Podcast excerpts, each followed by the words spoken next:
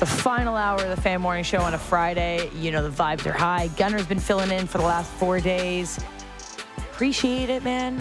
You're almost out. You're almost off the hook. Always love, always love being on with you guys. It's been a blast. Always fun. Really Thanks for having me. appreciate it. And it's our, our Friday countdown to the weekend. So send in your wake and rake picks at 590-590. Raptors on the road against the Sixers tonight.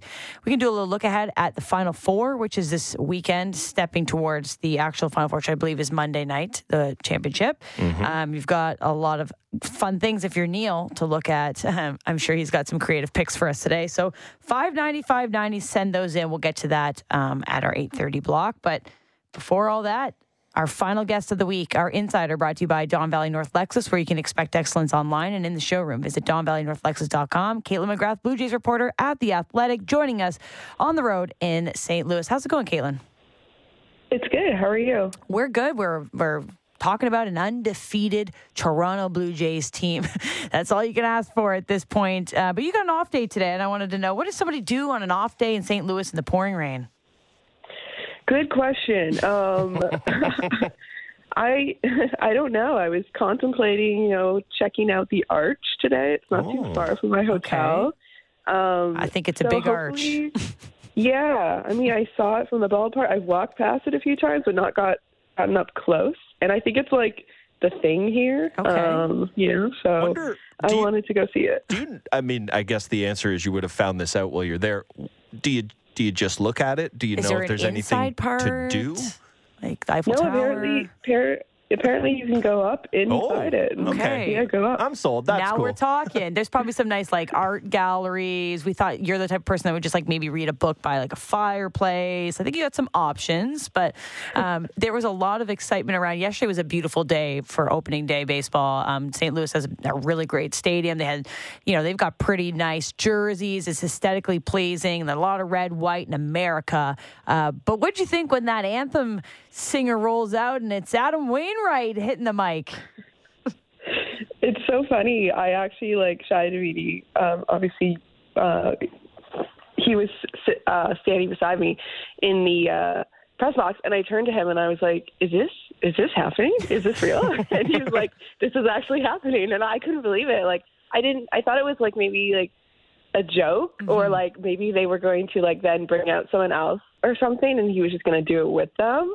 Um, but you know, one thing is like I don't I don't think the Cardinals joke, like not on opening day. so once I realized that, I was like, no, actually, he was singing. He was pretty good. Yeah. Yeah, good for him. And uh, what a way to go out. Like, tell your Mm-hmm. own story. That, that franchise has kind of been saying goodbye to an entire generation over the past couple years. Uh, so, kind of nice for him that, you know, last year was so much about Yadi and, and Pujols, rightfully so. Kind of nice that he got to have uh, his moment. I'm sure uh, the first of, of many this year. You know, we spent, uh, the, we spent the beginning of our conversation today talking about the things that concerned us because there were a lot. But let's flip the script. Let's talk about the positive here uh, to, to start things off. Uh, Bo Bichette, there's negative to talk about too, but we'll start with the positive for him. Uh, looking great at the dish. This is a guy who's always been extra aggressive. There are going to be days where he goes up there and he's hacking away and it doesn't work out for him. But man, uh, you saw the best possible version of Bichette at the plate yesterday, didn't we, Kaitlyn?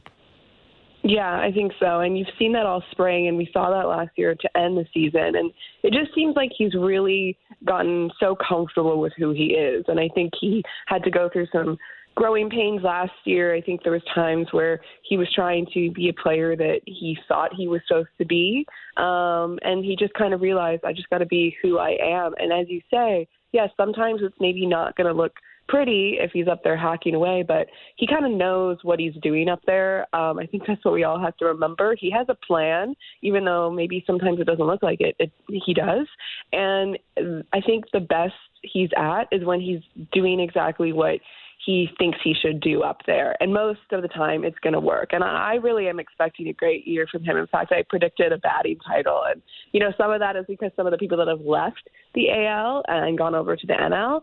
Um, but I really think, like, he has the ability to put up, like, um, you know, a 300 average season and really, really rack up the hits. He's done that the last two years.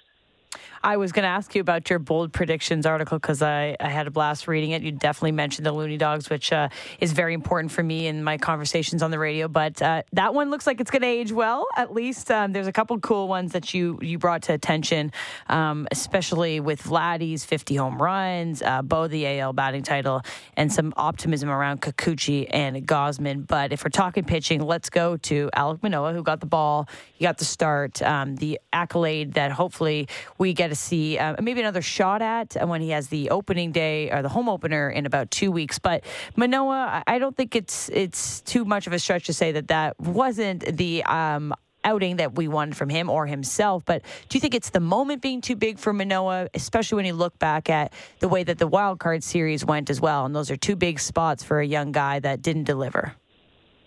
Yeah, I don't totally buy into that yet. I mean, it's such a small sample size um, there, talking about big games and, mm-hmm. and that. But, I, you know, I think he just wasn't as sharp as he could be. And it's interesting. It seemed to be, or at least John Schneider kind of identified maybe the slider was the issue, leaving it up too much.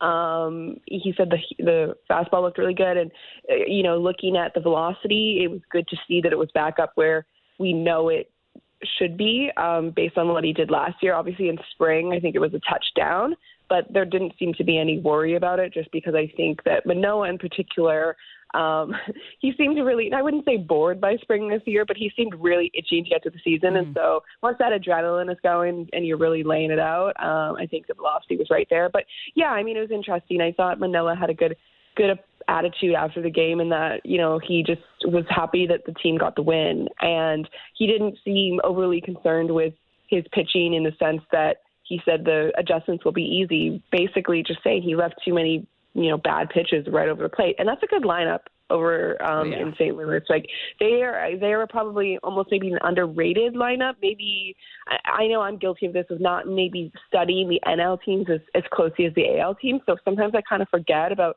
some of the good lineups um, in the National League. But the Cardinals, like when you look up and down, it's like it's you know it's similar to the Blue Jays where you look like you don't really get much of a break. So that's a good lineup, and I think we have to put that in perspective too. Yeah, he's a confident guy. I have no doubt that he's going to be able to shake that off, and he's got to start in between this one and the home opener, as I mentioned. But uh, we had Jeff Blair on at seven, and listening to him talk about it post game as well. He mentioned the PitchCom maybe being something that threw Manoah off or throws off pitchers here with the with the adjustments. Uh, did you see that as well? And is it something that they they move off of and, and allow the catcher to start the one to be the one that calls pitches? Yeah, I mean, I didn't. He didn't talk about uh, PitchCom specifically after yesterday's game, but I know throughout spring there was some adjustment periods with pitchers, and you know, I know Chris Bassitt as well. He throws so many pitches, which is different than Manoah, but um, you know, he kind of was figuring out the PitchCom too, and so I do think that that is going to be an adjustment period for the pitchers and teams in general, figuring out if the pitcher's going to call it, if the catcher's going to call it. I mean, the time is a factor with that, I think, because once you're getting set and you're calling pitches, you can't really shake that many times before you're just going to run out of time. Uh, and then you're going to have to have the catcher call a timeout, and then you're using timeout. And so there's, there is a lot more to kind of think about with the pitch clock. And so I don't think the Blue Jays are going to be alone in the fact that they're going to have to sort of go trial and error a little bit with the PitchCom to see how it works. Um, so yeah, maybe Manoah after this goes back to Kirk calling it exclusively. Maybe they find a middle ground. Um, and I would say probably for a few of the Blue Jays pitchers and maybe in general, you're going to see some of that like give and take a little bit with the PitchCom. Yeah, this is something that'll get figured out as the year goes on. And like you said, the Blue Jays are far from the only team that's going to be dealing with it. Do you think there's anything at play in terms of ego, one way or another, and wanting to be the guy who calls the game? I mean, obviously, if you're a back catcher, I mean, Alejandro Kirk gets by because of his bat, but, you know, he's a capable catcher as well. But if you're a pitcher, I imagine there's a little something into, yeah, I like to call my own game. I like to be out here in control of that. Do you think ego plays uh, plays a part in it at all? And do you think that that's just part and parcel of kind of finding the right mix as the season goes along? Um, you know, I, I don't know about ego. I mean, I think it's just. I don't mean it. I don't mean it as a negative thing. It's like you know, sometimes it can be a case of yeah, I'm confident in what I do, and I want to be the one in control. Like ego, sometimes I, I don't mean it to have a negative connotation.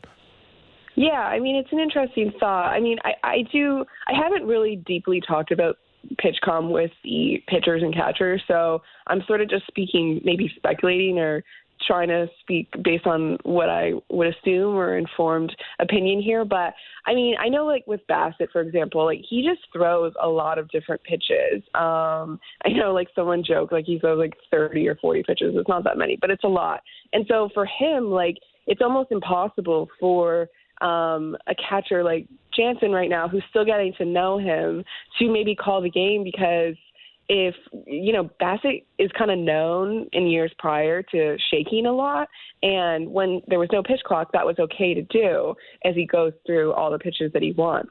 But now he can't do that, and so I think he has to be more at the forefront of calling the game because ultimately it is going to be him deciding. Um, you know, there's some like a Kikuchi type um, this year pro- pro- probably follow Jansen's lead a little bit more. So I think it kind of just depends on the pitcher too, um, and like where they're at in their careers, how they pitch, how many pitches they have. And you're right, like maybe it does come down to some of their experience or their ego in the sense of them knowing themselves really well and kind of knowing what they want to do up there. Like Gausman's a guy who he doesn't throw that many pitches and his his um approach is usually fairly like similar in the sense that, you know, he's got his out pitch with his splitter, he goes fastball up and then he throws in the slider a few times. So he's probably maybe can you know maybe they can go both ways with him because there's not many pitches to choose from and he's got usually a pretty solid game plan to go by we got Kaitlyn McGrath on the line, Blue Jays reporter at The Athletics. So,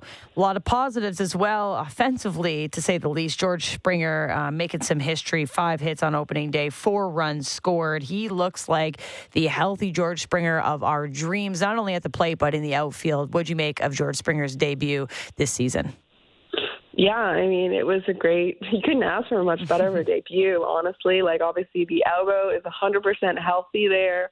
And it was funny after the game. Um, you know, Schneider was kind of joking about the guys, um, you know, giving uh, Springer a bit of a hard time because some of his hits kind of were like little bloops and stuff. But um, you know, Springer said after the game something like sometimes it's better to be lucky than good, um, and that's what it looked like in that game, right? Like he, you know, he looked good. He also got a little bit of luck. I thought in the outfield he looked excellent. I think that it, you know sometimes you don't know how quick you're going to see some of the things that the Blue Jays tried to put in place um, over the off season. Sometimes baseball's weird; you just like don't see any of these plays. I swear we saw every little element that you know that the Blue Jays tried to put into their um, team this year. We saw really great defense in the outfield from all three of them. Um, whether it was you know Springer making that diving catch, you had Kiermaier making a diving catch, you had Varsho kind of hitting the cutoff man and cutting off balls and looking really good in left field. You had excellent base running again by Kiermaier.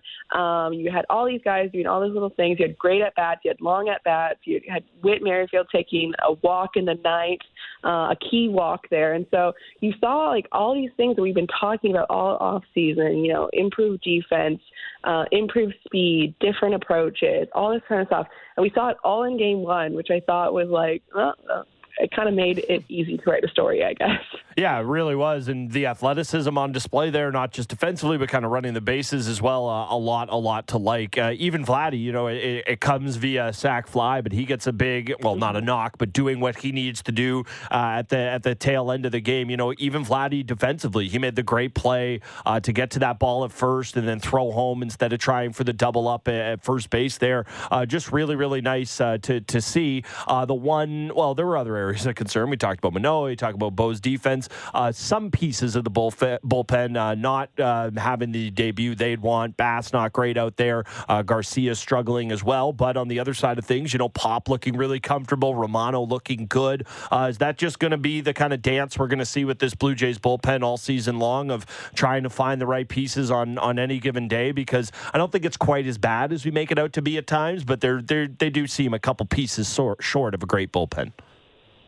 Yeah, I mean there was guys like you said that came out and looked great. I thought Swanson as well and his Blue Jays debut looked excellent, um, really cruising there. So and then the Garcia thing was so strange because he had a great spring, um, and he was like hitting. I think someone said he hit 98 yesterday. Um, which is impressive. And so, you know, I don't know. Like that was a kind of a strange game, and you had some of the guys coming out of the bullpen, like you said, looking really, really sharp, and some other guys not so much. Sometimes that's just how it goes with the bullpen.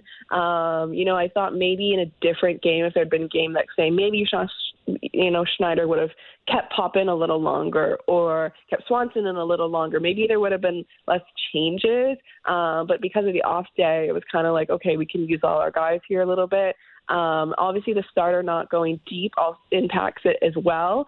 Um, so, yeah, I mean, to your point, I mean, I think probably every team, uh, with the exception of maybe a few bullpens that are elite, are probably always one or two pieces away from a great bullpen. Like that just seems how bullpens are. Like you're always, it's the one area in baseball where I think you can always, always bet on tinkering with it because it's just it's just that kind of thing. Like the fact that relievers can fluctuate greatly between seasons, um, the fact that sometimes when you're signing guys, you don't really know. You can make an informed decision of how they're going to be, but sometimes you don't really know because again, there's so much fluctuation between years with relievers sometimes. And so I think you take the good of it. Romano looked, you know, really good, and that's what you really want to see, especially in a game like that where it had been so back and forth. And you know, if the if the Cardinals had tied it, you would just thought like, here we go again mm. um, with that game. And so I think you take the good, and you just hope that some of the guys, maybe there was jitters, like maybe it was you know, the first real game,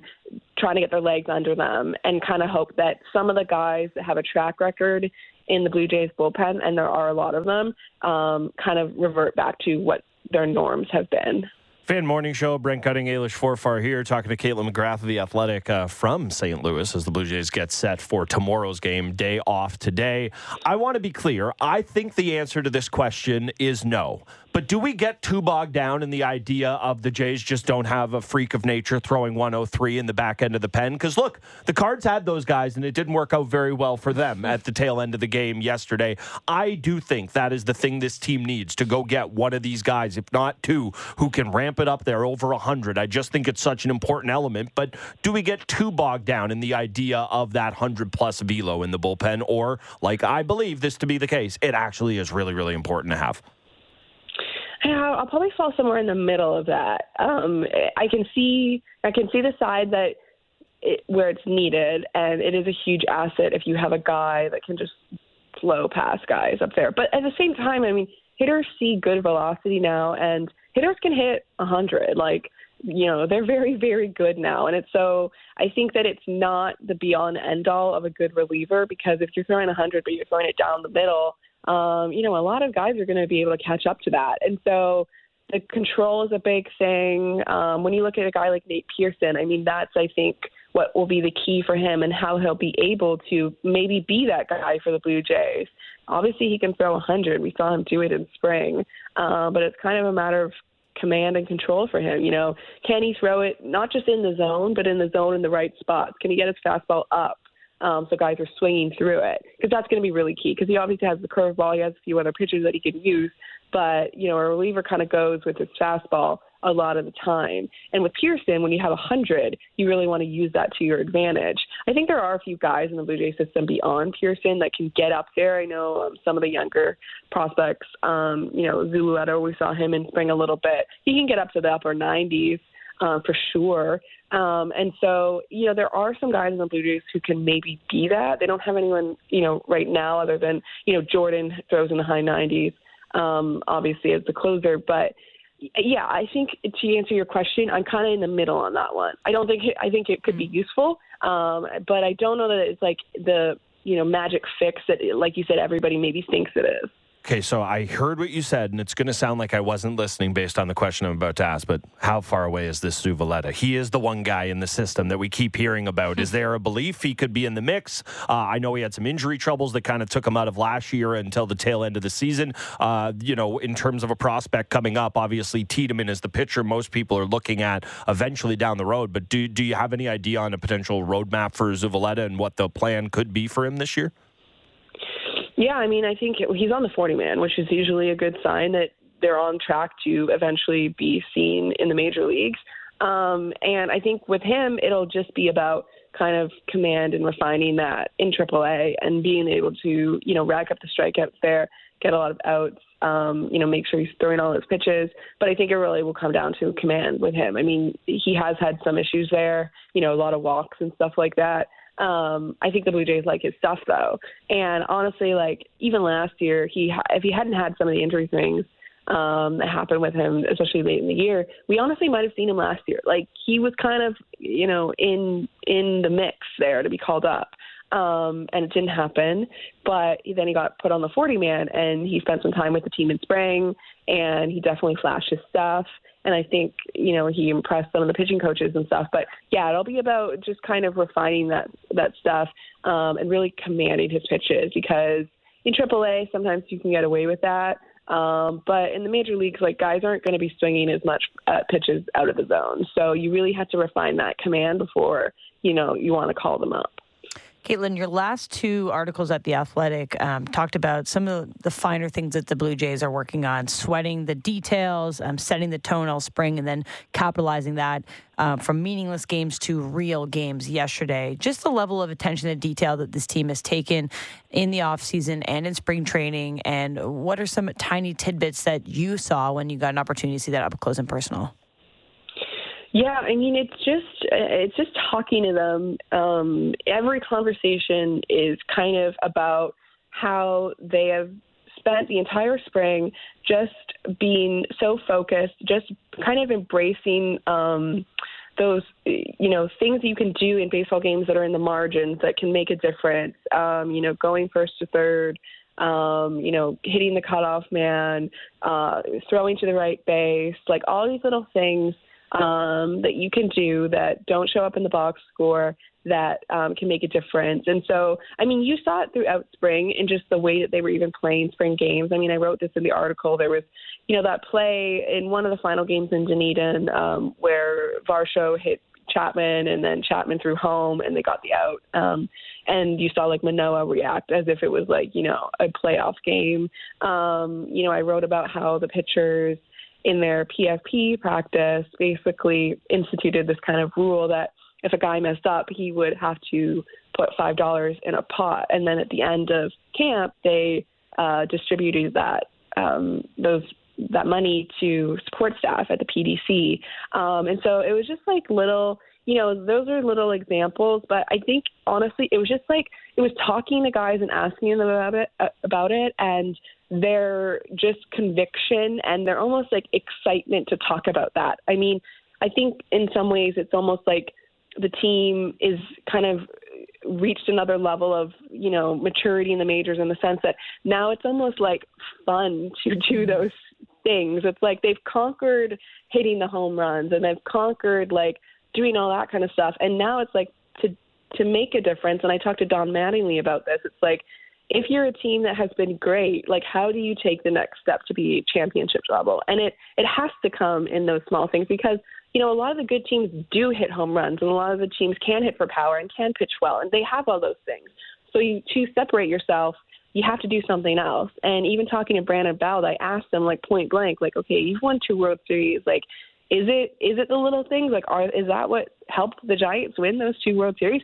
And he like uh, without hesitation was like absolutely like basically he put it like he felt like on the Giants in those years, they basically just outlasted other teams in the sense that they didn't make a mistake first. And if they didn't make a mistake first and they just waited for the other team to make a mistake, they took advantage. And so obviously that's where the Blue Jays are at. They want to be the team that's not making the mistake and they're they want to be the team that is tough to play and can capitalize when another team makes a mistake. They don't want to be the ones that are getting thrown out on the bases anymore or throwing to the wrong base or doing any of the stuff that we've seen of them in the past. Like they kind of want to be the team that make does everything right and at the end of the day they can, you know, feel satisfied even if they don't get the win every time, but knowing that they're playing sort of the right way. One last one for you here, and it kind of ties in perfectly to this level of seriousness or this different different approach that they've taken. You have uh, in one of your 10 bold predictions, John Schneider winning manager of the year. And I also thought that that was a, a great bold prediction that I made yesterday. Um, I wonder how much of this you see from John Schneider and his first full season, uh, his first spring training with the Blue Jays, and how much of this is a trickle effect from the top down on how the players are responding differently this year. I think it starts with John Schneider, and I think it started a little bit last year. But even talking to him, like sometimes it's hard to, um, you know, fully integrate everything you want to integrate when you're still the interim manager. Um, and I think a lot of us um, almost forgot last year that John Schneider was the interim because he just was, eh, you know, he's doing the team was doing well.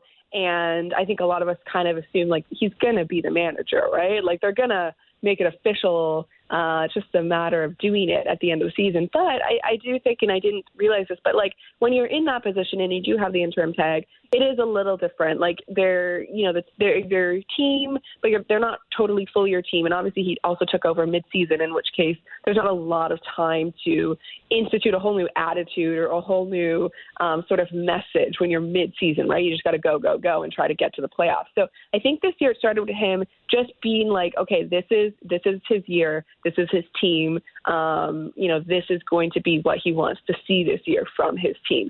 So I think it started just like officially him taking over this year, um, his first camp.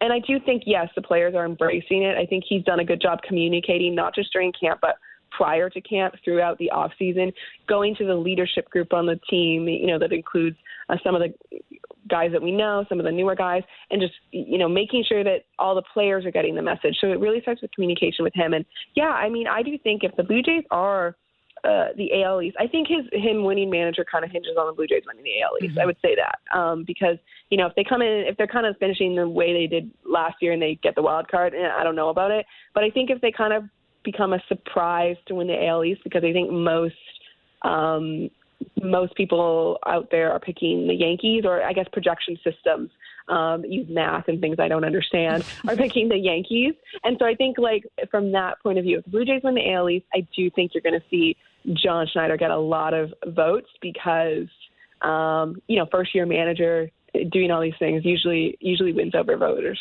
I, I, think you're right on it. Day one, one uh, one win on their march towards hopefully a World Series journey for the Toronto Blue Jays. Kaitlyn, appreciate you joining us this day. Enjoy the arch, and we'll talk to you soon. I will. I'll report back how okay, it is. Perfect. Well, I'll be looking on social media. That's Kaitlyn McGrath, Blue Jays reporter at The Athletic, and our insider brought to you by Don Valley North Lexus, where you can expect excellence online and in the showroom. Visit DonValleyNorthLexus.com confirmed the arch is the place to go. So I looked into this. Oh, yes. uh, you know, not that I wasn't l- listening to Kaitlyn, but I wanted to. I wanted important. to prep her in case. Um, I it might be nice when you get there, but it kind of looks like being in a prison from the pictures I've seen. Oh. Um, you've seen the arch from the outside. Does it look like there are a lot of windows in that no, place? It, it, no. That's why I was confused so that you could go up there. Like when you're looking at concrete? It basically, you're peering out of little, like, it looks like you're in prison and it's like the slot they would slide your food through is kind of what you're looking through. Just Yikes. little horizontal windows. Um, it looked like there was a nice visitor center. I'm sure there's a gift shop. So uh, I, I, here's what I will say. I don't know what's going to happen in the game tomorrow. CN Tower greater than hundred percent. I think there's laser tag up there. You can't you can't cruise around on the top of the arch. I know that much. You can't do an edge walk on the arch. You're right. Feels like that'd be too brazen for someone in St. Louis. They'd be slide like, down oh, it. What, gee, if, what if they made it a big slide? That'd be cool but I I could be wrong about this. I feel like there's probably a little just a touch of animosity between the Cards and the Brewers. You know, mm. Midwest, all that, and that's their thing. Bernie Brewer with his slide when they hit a homer, so I don't think they'd like that. So actually, be excellent trolling, and they should do that. Uh, this made me think of the CN Tower immediately because they did a lot of renovations over it the last couple of years, and okay. it's nice up there. I have not. I can say the last time I went was when I was terrified, terrified, crawling, terrified. I was terrified that I was going to fly through the glass floor when I was about eight years old. So it's actually like they really put some money into making it a nice tourist spot okay. because before they had they didn't have like floor to ceiling windows. But now I have is, no recollection it is like this. pristine, okay. walk around, obviously 360 views. I haven't eaten at that restaurant though, and people say that that's pretty cool. The revolving restaurant. Yeah. Never done that. I haven't either. But done the glass floor. I'm not. I'm not scared like now, you. this might be a lie. I'm not terrified this, of the glass floor. This might be a lie. I have recollection of playing laser tag up there when I was a kid. I don't feel like that sounds right though. I don't feel like there'd be Gunner, laser that's tag definitely some weird fever dream that you okay. had. There's probably, no way that there's. You know what it probably you know what it probably occurred is when I was sitting there terrified I was about to plummet yeah, to my death on the glass. You just close your eyes and try to think of something Imagine cool. I was playing laser tag instead of this. It'd be so cool. I mean, maybe you're thinking the light show Yeah, and sounds- sounds fireworks. about right. But if there was laser tag at the CN Tower, we need to know in the text line 59590. Allison did say, I've been both in the arch and in prison. Gunning is correct. I think Allison's a lawyer. So, I, yeah, no, okay. I, uh, I'm pretty sure I know who that is on Twitter. Very much fan of her game there, and uh, happy to hear well, her texting she's in. been in prison and in the arch, and you're onto something, Gunner. it looks grotesque, quite frankly. I can't believe people. Look, uh, you know what? I'm just going to say it costs money? It better. I mean, they have staff there, but it also better not. They should pay you to do it. Or it should be where they host Beyond Scared Straight. And they're like, hey, kids, does this look fun to you looking out of this? This is your life if you don't figure it out. How much does it cost to go to the arch? Here we go. Um, adults, Too much. Guaranteed, whatever it is, too much. Adults 16 and over, it starts at $19.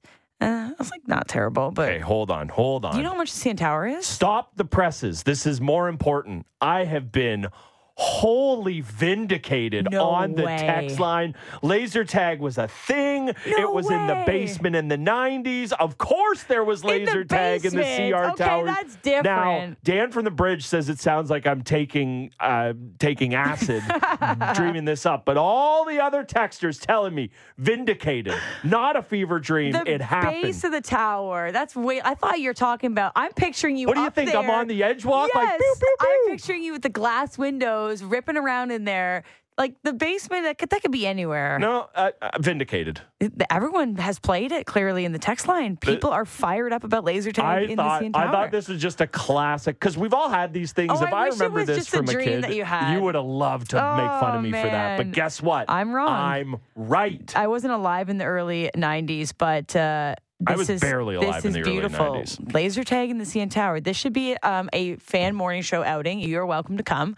We go play a little laser tag. I think tag. they'd have to rebuild it. Is based on the textures. It sounds like it's no longer a thing. Bummer. But if it if Bring it it is, if it if it comes back, I'm there with you. I actually used to be pretty not a fan of Laser Quest because I remember going when I played on my little boys hockey team and I was the only girl. a lot of cheating. And no, it was terrifying. They would gang up on me, and you're just ripping around in the dark, and you turn a corner and be like, zing, zing, and you See, get thing- shot, and then you would be trying to like get out of there, and you couldn't. And I once got a bloody nose because Oh, I remember ouch. turning the corner into somebody's gun right in the face. Nose was bleeding. Ouch. I'm trying to exit laser tag, and I can't find No. my way out. And there's people shooting me, sniping me from wherever, and all you hear is like your, Yeah, your thing yeah. is dying. and you're getting Get me out of here. So I kind of have like a little bit of a trauma from As laser recently, tag. uh, according to Jason from Newmarket, as recently as three years ago, it was there.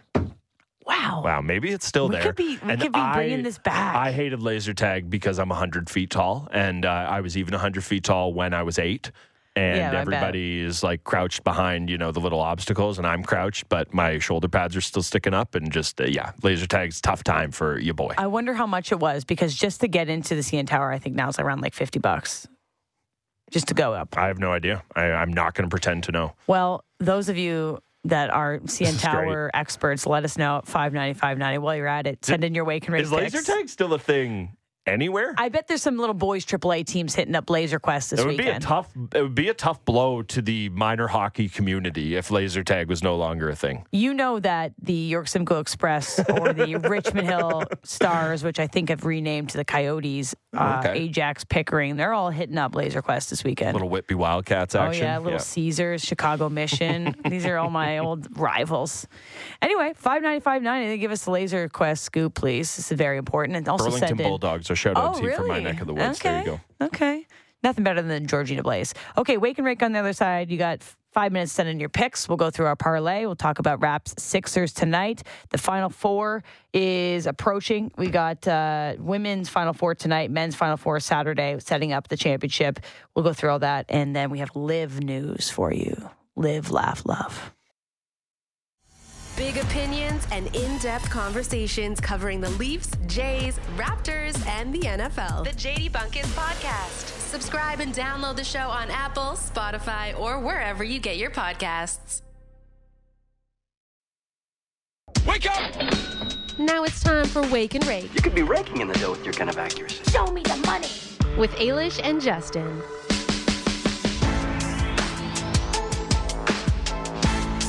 We made it to the end of the week, Gunner. It's the Fan Morning Show final 20 minutes here. The Wake and Rake, Friday wrap up, Gunners farewell tour out the door.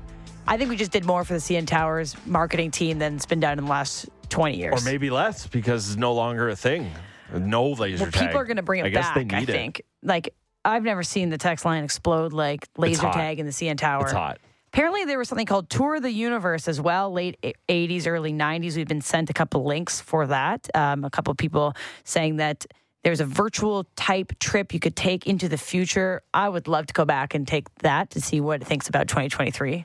Did probably, it predict? probably like not right. Probably not right. Yeah, The Simpsons way more accurate than any futurist uh, has has ever been there. But people are fired up about the talk about laser tag. I'm so happy that this wasn't a fever dream I had. You were so you were ready to. Man, I was me. like, you're the biggest idiot ever that you think this is hey, real. might might still be true, but not about this. But I'm glad you got to experience that because this seems like an absolute blast, really. Okay, Um, I, we're supposed to be nice to the Texers. Bradley and Toronto, we're having fun. We're not here to talk about the architectural significance of the St. Louis Arch. I'm sure it's a it's a masterpiece. Okay, but we're having some There's fun. a significant for it for only, sure. only one has laser tag or had laser tag. That's right. If they want to get some laser tag in the arch, it can go up my in my books. And go take a look at those prison windows they have there. yeah. um, Muzzin in Etobicoke says the Etobicoke EZ zone. Laser tag, Oh. bumper cars, stripper I pole. actually I know I I did not know about the third thing, but I know exactly where that is. Used to drive by it all the time on my way to Sherway Gardens. So there you Uh, go. I said to him, "Wow, what a family-friendly full event! You can uh, you can get it all there. You can Bumper cars, stripper cars, or stripper pole. No stripper cars. drive through uh, type of club there, Ailish. Wow, you're on fire this morning. Oh boy, there's lots going on here. It's Friday. It's fun, fun Friday. Um, we got lots of wake and rake submissions in. Let's just rip through those, and we'll put our parlay together, and then we can read more about Laser Quest, Yes. Laser Tag. Um, okay, for me, I'm just gonna I'm gonna go to the latest game of the day, the Mariners and the Guardians. Who doesn't want to stay up on a Friday night watching Mariners. Guardians to see if glued this to my parlay couch. hits? Okay, I'm going Mariners on. Yeah, I'm going Mariners on the run line over the Guardians. It's Robbie Ray um, and Hunter Gaddis. Okay. So yep, uh, there's actually text line support for this too. So you know that like you get one person support you, you feel good I, about it. I was going to say you have someone else to blame. Should it not? That's true. not I buffer off? my pick over. But yeah, Mariners on the run line. I like them just to win on the money line, but minus 157 ain't doing it for me. I'm going for plus money on a Friday night. Plus 130 for Mariners on the run line tonight. Gunner, what about you? Get a little greedy. Love to see that. I'm not getting greedy. I'm just going to take a nice, easy dub. Mm. Pascal Siakam over 21 and a half points pays minus 115. He has averaged 28 a game against the 76ers this year. Three game sample size. Okay. Decent. Plays well. They're going to need him to be great. Even if they don't play well, he's going to fill it up. So I like Pascal Siakam over 21 and a half. Perfect. Um, let's go through, and I also like that because it's big head head to head. You know, you you want to go up and be a superstar Yeah, tonight. and, and unlike Mariners Guardians, I will want to watch that. It's going to be the best game of the weekend for sure. Okay, good morning, Ailish and Gunner. It's Uncle Joel here again, continuing with the same principle that worked this week against a team that is at home after a lengthy road trip. It's an ugly duckling game of teams that both lost seven straight. So here's a game you want to watch. I'll take the Detroit Pistons plus six against the Houston Rockets. I'll tell you what, you'd have to pay me big money to watch this, Uncle Joel. Rockets have lost five on the road, seven overall, blah, blah, blah, blah, blah. I like Virginia Tech also plus one and a half in tonight's women's basketball Final Four. Awesome. Um, have a great weekend. You as well, Gunner. And that's Uncle Joel. Okay. Uh, the ball's going to be humming tonight. Uh, Jakob Poeltl and OG both over one and a half assists tonight. It's Jeff and Barry. We've got Really like OG at that number. Yes, big time. Um, over 23 and a half points, assists, and rebounds for Jakob Poeltl versus Sixers. A bounce back game and lots of minutes against Embiid. That's Andy in Beamsville. There's a Hamlet for you. Chris from Kitchener says early MLB season is a good time for underdog plus money. He's taking White Sox on the money line. They got Lance Lynn. He's going to be cussing up a storm on that mound. Love there, it. There you go. This is Courier Chris at a rest stop in Grimsby. So he, I, he- I do love him updating us. This I is love very this. good. Happy Fry, yay. Congrats to all who've picked the Blue Jays on overs. Tonight I'm going with OG over 15 and a half points. His total points in March have been over 15 minus the one game in Indiana, which he had seven. Bonus, Charles Leclerc to win fastest lap and Matt Kuchar to win versus Matt Wallace. Have a great weekend. Couple thoughts on both of those. Uh, Charles Leclerc, my boy. Uh, the Leafs didn't torture me enough, so I said, "Who's the best F1 driver who never wins a race?" So I decided Charles Leclerc's going to be my guy. So love that there. He's a Uh, little cutie, and uh, he, you know? he is. He's very, he's a very cute man. That's actually the exact right word. how like you he's not, explain it. he's not a hunk like He's a cute man. Yes. Uh, in terms of uh, Kuchar, there, he's playing well. Uh, golf betting always a bit of a crapshoot. So uh, best of luck to you, especially in head-to-heads. That's Courier Chris out of the rest stop.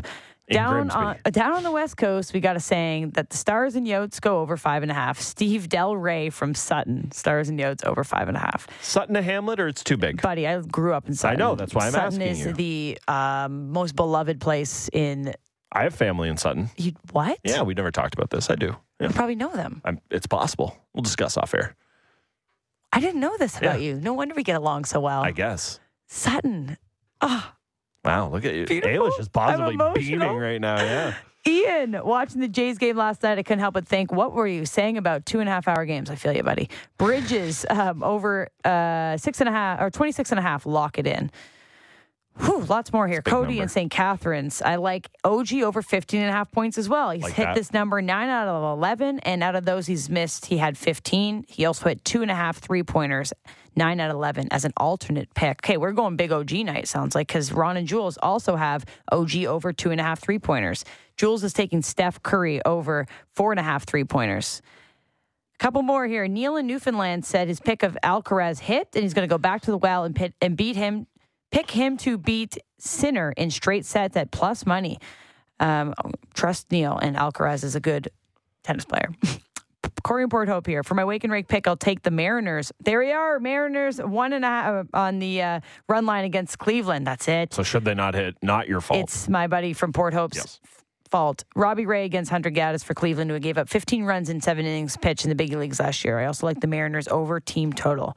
And final one, uh, Jegan Scarborough likes Poeltl over rebounds for the Raptors. Lots going on there. Lots going on there. Okay.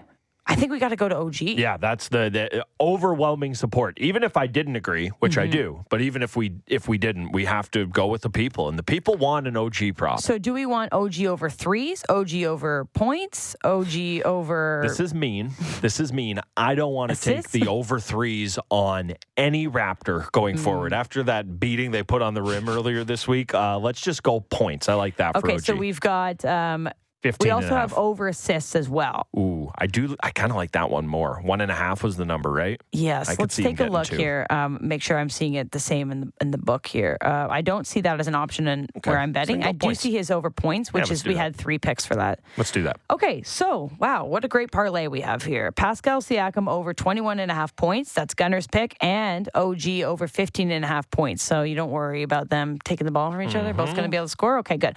And Mariners on the run line. Altogether, our wake and rake parlay plus 758.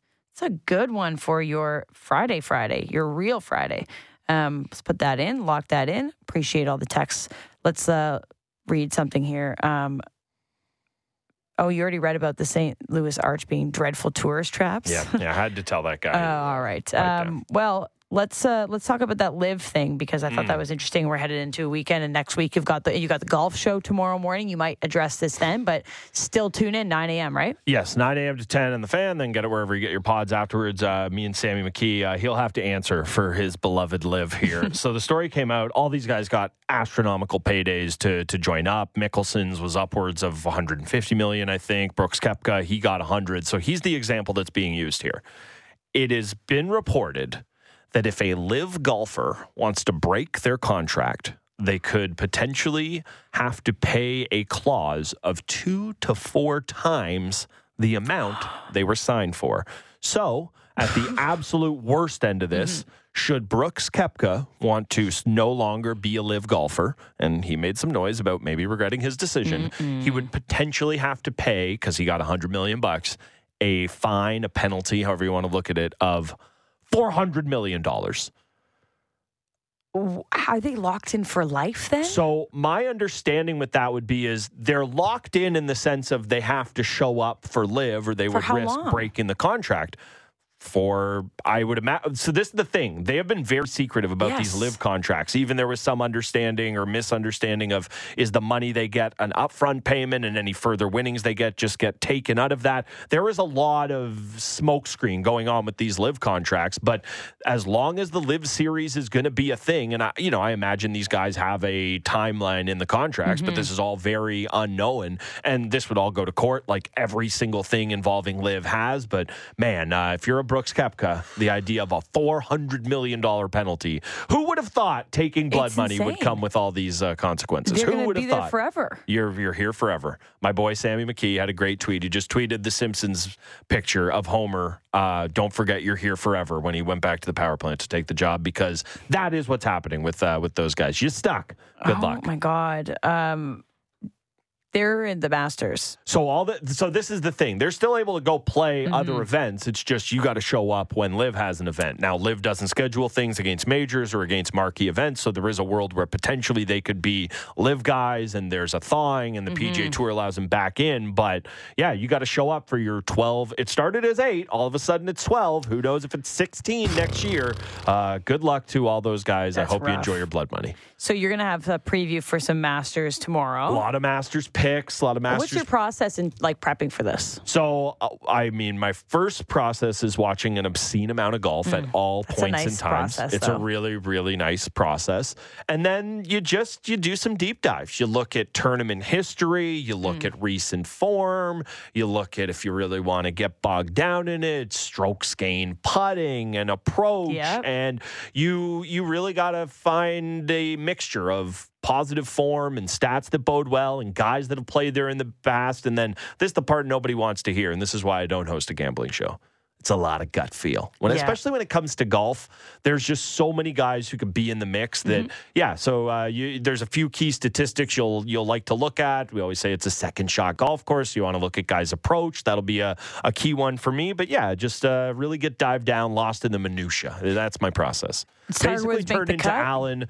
Uh, I said no originally, so I'm going to uh, switch. So I'm right, uh, regardless. No, I think he will. I think it's going to be a rough weekend afterwards, Mm-hmm. but I think he will, through sweat, guile, and sheer determination, He'll find a way. He will will over himself the cut line to the cut. Yeah. and then we'll then we'll see. we'll get there, Just and then give we'll see what happens. Give me a moment where Tiger is just like makes a couple early birdies on Saturday, and it's oh Tiger Woods, and it will never amount to anything. But just give me five minutes of hope. That's what I want. It's not a lot to ask for. no, I I need that in my life. Just five minutes of hope. The motto of the show. It's really not a lot. We talk about laser, Toronto sports teams. Laser quest, laser quest in the CN Tower basement, and a modicum of hope. That's all we want on a Friday. Oh boy, we've got Raptors Sixers tonight. Um, Final four for women's NCAA goes. We got LSU and Virginia Tech, Iowa, and South Carolina. Need to see Iowa, South Carolina. That is appointment viewing tonight. Men's Final Four moves on. Uh, Miami and UConn and FAU and San Diego State. That's tomorrow. Uh, UConn, the favorites right now to win minus 115 the entire the big tourney, and then South Carolina minus 350 to win. Uh, they were favorites the entire time. This entire season is undefeated. So Hey, we love a wire to wire winner. We do. we do. Uh, we've got Raptors tonight at the Sixers. Tomorrow you get the Blue Jays back in action. They have an off day today. Two fifteen is first pitch. Maple Leafs on the road against the Sens on a back to back against the Red Wings the next day, and the Raptors get a one o'clock start on Sunday. I No, wonder that's old. That like is that is old school Raptors. Right, So that p.m.. used to be scheduled win. Teams come into Toronto, get banged They're up on Charlotte, King Street. too. Yeah, that's the difference. Is that that used to be guaranteed win at home on a Sunday. Teams get banged up on on King Street the night before, and then all of a sudden the Raptors are winning when they shouldn't have been They're at. Early Mercy yes, Citizen. Remember that place? I do. EFS. Does that still exist? I don't know. Anyway, we're too old for that. I'm too old for a lot. Sunday will be nice. Raptors at one, Jays at two fifteen, Leafs at seven. You get a little tiny break in there to watch the end of the Valero Texas Open, which we have our picks and, and Succession. Uh, Gunner, thanks for coming on this week. I really appreciate it. Justin's back Monday. Did you have fun? I had a blast. He better be refreshed. This guy's But been he better up. be ready to bring it. Bring some takes. All right, you were in Costa Rica. I need to know about the sloths and what other creatures that Sure, there's a lot of wildlife over there. And then we'll kick it off because we got the march to the playoffs Go here. full Toby from the office. Hopefully, he doesn't get hurt. Oh yeah. That'd be bad. Zip lining, right? A lot more me, let me tell you. All right. Thanks to Gunner. Thanks to Haley for her two uh, fill in last week and this week as well. We'll be back on Monday. Everybody have a wonderful weekend. We'll talk to you then. mm, yum, yum, yum, yum, yum.